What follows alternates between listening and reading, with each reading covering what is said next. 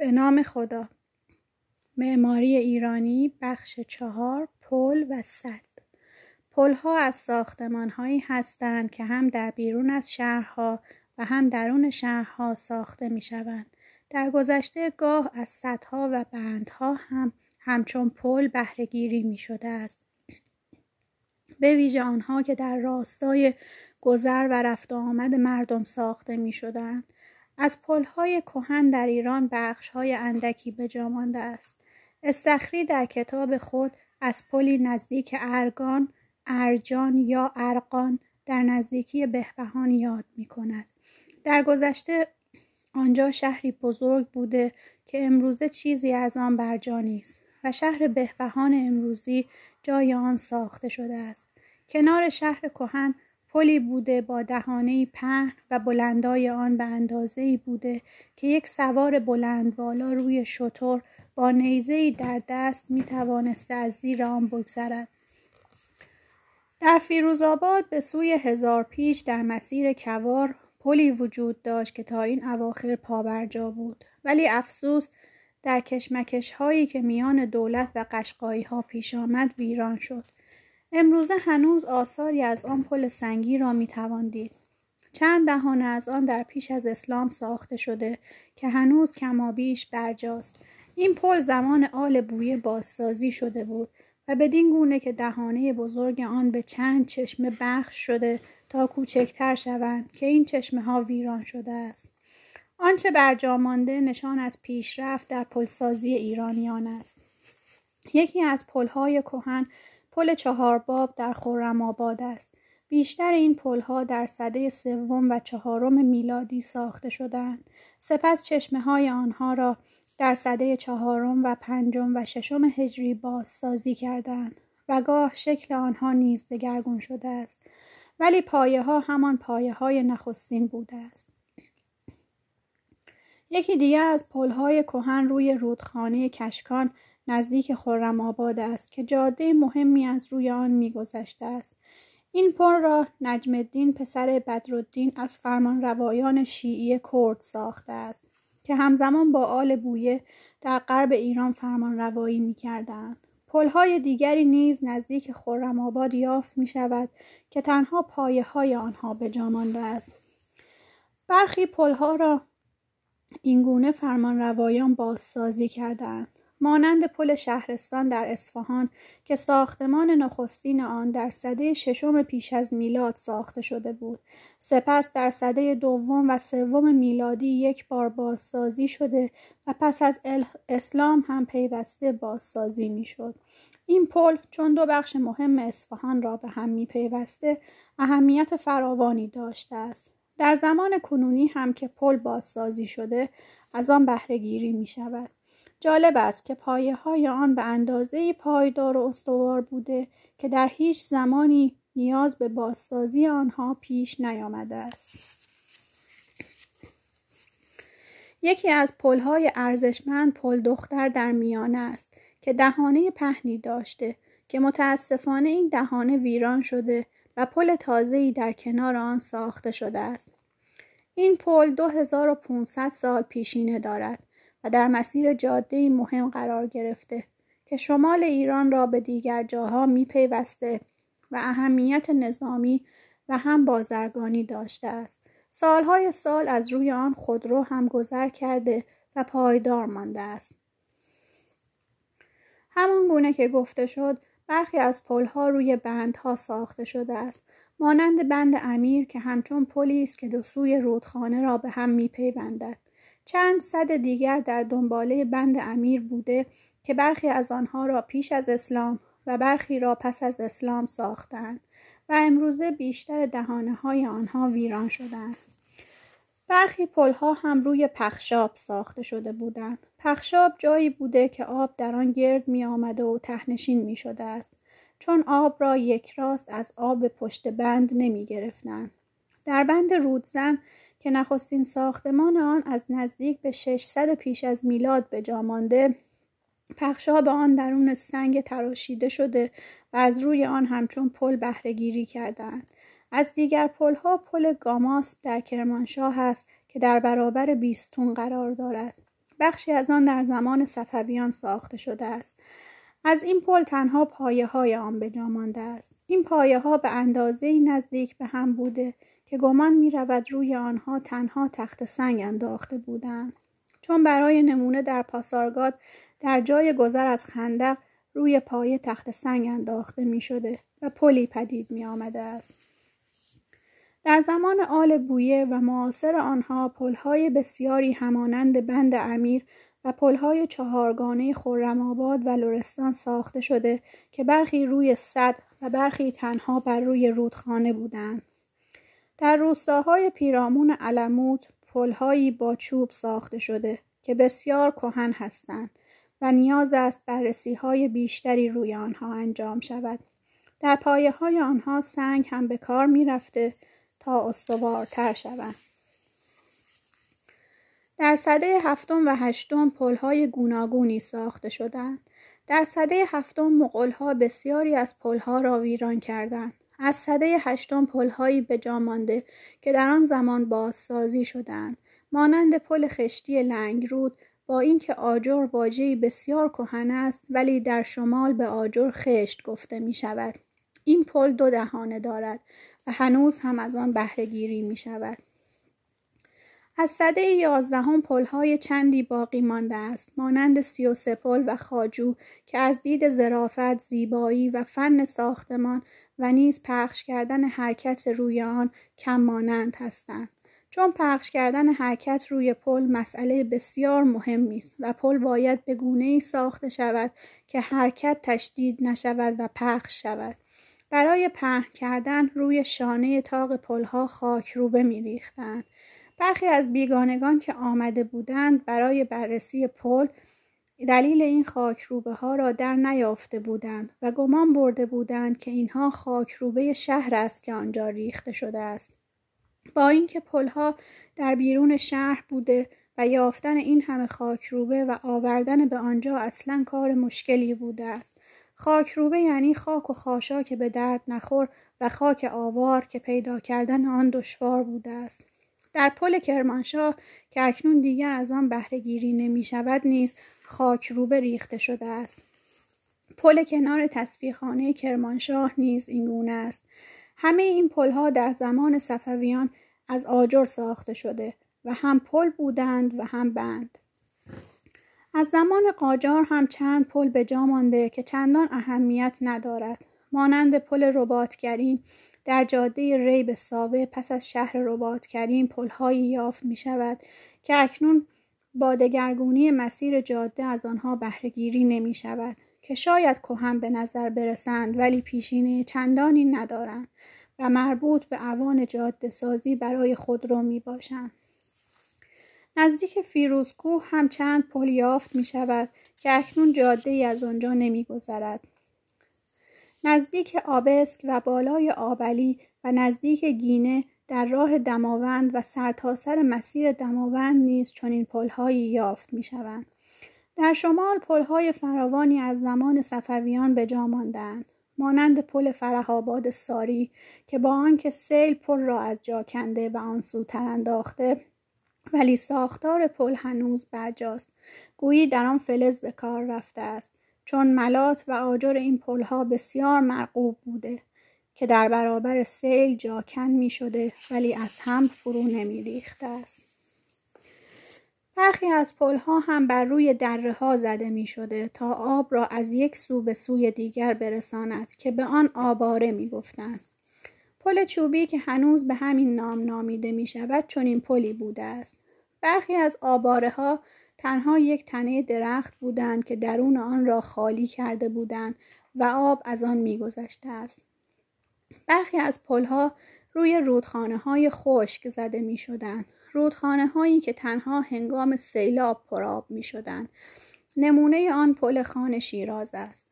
پل بر روی رودخانه خشک در زمان کریم خان زند ساخته شده است و در مسیر راهی است که به دروازه قرآن می رسد. اکنون روشن نیست که پل کنونی پل همان زمان است یا بازسازی شده است برخی پلها روی دره ها زده می شده است. مانند پل های جاده حراس. چون هنگام برف و ریزش بهمن دره ها خطرناک بودند به ناچار جاده را به بالای کوه می کشندن و آن را از پلهایی رد می کردن. برای ساخت آن از هر برآمدگی همچون پایه پل بهرهگیری می شده است. راهی که با این پلها درست می شده باریک و به اندازه گذر دو اسب یا دو چهار پای باربر کنار هم بوده است. ولی این پلها به خاطر جایگاهشان اهمیت داشتند. پل خاجو. در مورد پلهای اصفهان خاجو و سی و پل موارد زیر مطرح است. این پلها از نظر معماری و شیوه آن همان شیوه معماری اصفهان است که از قرن دهم جانشین شیوه آذری شده و تا کنون نیز ادامه دارد. دهانه های پل به صورت جناقی است. هر جناقی بسته به دهانه آن شکل متفاوتی دارد کف هر جناقی به صورت دیواره صد بالا آمده است و سنگ فرش گردیده دهانه های روی هر جناقی باز شده که آب وقتی از دریاچه تجاوز می کرده روی سنگ فرش می آمده و به شکل آبشاری از جلو و روی پله ها ایجاد شده روان می گردیده است. پل به صورت دو طبقه است. به موازات جاده رواقی سرپوشیده قرار دارد که می توان از آن رودخانه را تماشا کرد که در زیر نیز راهی برای قدم زدن و پله هایی برای نشستن وجود دارد. در وسط آن نیز بنای زیبایی که منظر مناسبی دارد قرار گرفته است. این پل یکی از زیباترین تناسبات را دارد. می توان گفت زیباترین پل دنیاست. این پل با شکوه و ظریف است. تا جایی که امکان داشته روی جزئیات آن کار شده و تمامی مسائل فنی در آن رعایت گردیده و دارای پایه های ظریف است. آب شکنها و جرزهایی که جلوی آب و سینه به سینه آن قرار می گیرند که قبلا نیز در پلها و سدها و بندها رعایت می گردید به صورت نیمگرد طراحی شده و پایه ها در قسمت آن طرف پل به شکل پلکانی درآمده است. این شکل پایه های پل بهترین شکل برای بریدن آب و پخش فشار آب می باشد و پایه ها بهتر می توانند مقاومت کنند و در برابر آب به ویژه هنگام باران و پر آب بودن پایدار بمانند و در ماه اردیبهشت و اغلب سالهای پرباران پل حتی با حجم زیاد آبی که از آن عبور می کند صدمه ندیده است. پل در سال 1060 هجری قمری توسط شاه عباس دوم بر خرابه های پل قدیمی حسن خان ترکمن ساخته شده است. این پل که زیباترین پل اصفهان است به دلیل نزدیک بودنش به محله قدیم خاجو به این نام خوانده شده است. این پل اسامی دیگری نیز پیش از این داشته است که از آن جملند پل بابا رکن پل شیراز، پل گبرها و پل حسن آباد. بابا رکن الدین از عرفای قرن هشتم هجری قمری بوده و سابقا برای زیارت آرامگاه او ناچار بودند از روی این پل بگذرند.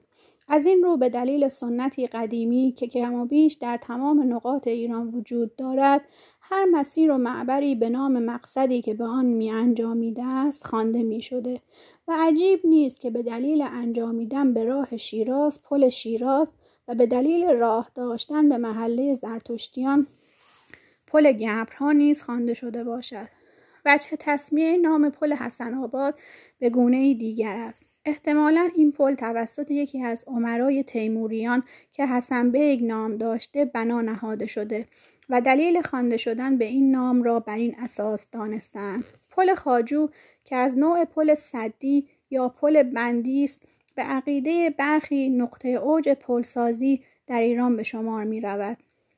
عملکرد این پل این است که می تواند آب را تا ارتفاع 6 متر بالا ببرد. دارای 16 دریچه تخلیه آب است. در بدنه این پل شیارهایی قرار دارد که کشویی در آن قرار گرفته و می توانستند با بالا و پایین بردن کشوها تنظیم اندازه آب جاری و آب جمع شده در پشت پر را انجام دهند. با ایجاد این دریچه و جمع شدن آب در پشت آن دریاچه وسیع و زیبایی به وجود می آمده است. در ساخت این پل از مصالحی همچون سنگ، آجر و ساروج استفاده شده است صد صدها یکی دیگر از ساختمانهای آبی هستند و نمونه ای از چاره های اندیشه شده برای مهار و بهرهگیری درست از آب در کشوری می باشند که سرزمین های خشک یا کم آب بسیاری دارد. در گذشته چاره های بسیاری اندیشیده شده بود تا آب هرز نرود. یکی از آنها بستن مسیر رودها و جویهایی بوده که فصلی بودند. این رودها نه تنها سودی نداشتند گاه به گونه تندابه یا سیل درآمده و ویرانی پدید می آوردن. بستن مسیر رودها با بندابه در ایران پیشینه درازی دارد. از روزگاران کهن در ایران بندابه به کمانی ساخته می شده و این در حالی است که پیشینه آن در غرب به بیش از دو صده نمی رسیده است.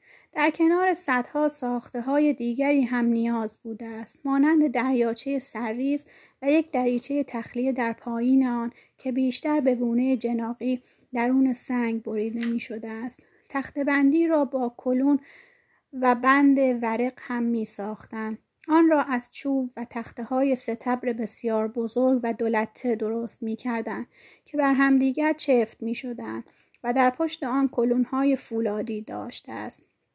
از گلولایی که از دریچه به دریاچه سرریز میریخته برای کود کشاورزی بهرهگیری می‌کردند بیشتر صدها در ایران دریاچه سرریز داشتند چون همواره آب از بالای صد به دریاچه نمیریخته است گاه در هنگام بهار آبهای گلالود پس از بارندگی های بهاری در پشت صد گرد می آمدن. کم کم پس از گذشت یک صده این گلولای می توانست صد را پر کند و دیگر صد به کار نیاید.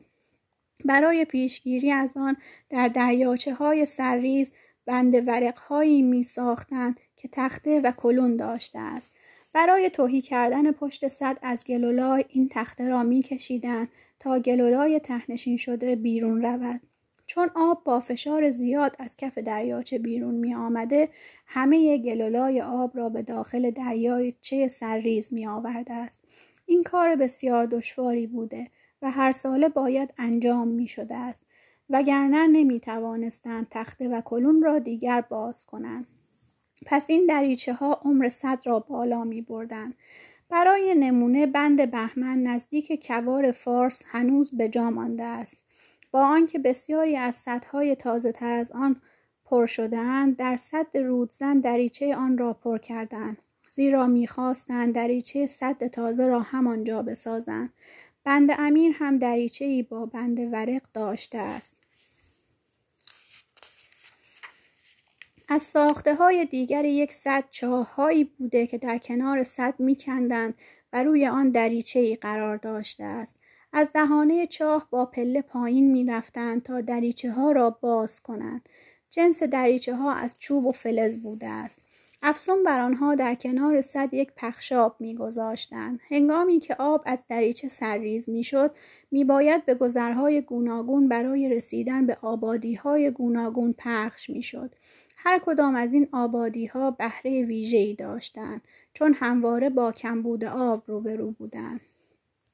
کار پخش کردن آب اهمیت میافته است. برای نمونه در بند رودزن فارس از حدود قرن شش پیش از میلاد پخشابی جلوی دریاچه سرریز ساخته شده که از سنگ است. این سنگ ها را آنچنان بریدند که همچون آینه شدند پلی هم از روی آنها میگذرد. پخشاب چند دریچه دارد که آب از آنها رد می شود و از آن سو از دهانه های گوناگون بیرون می ریزد و سپس به درون جویی می رود که یک شاخه آن به سوی شیراز می رود و دیگری به روستاهای پیرامونی می رسد.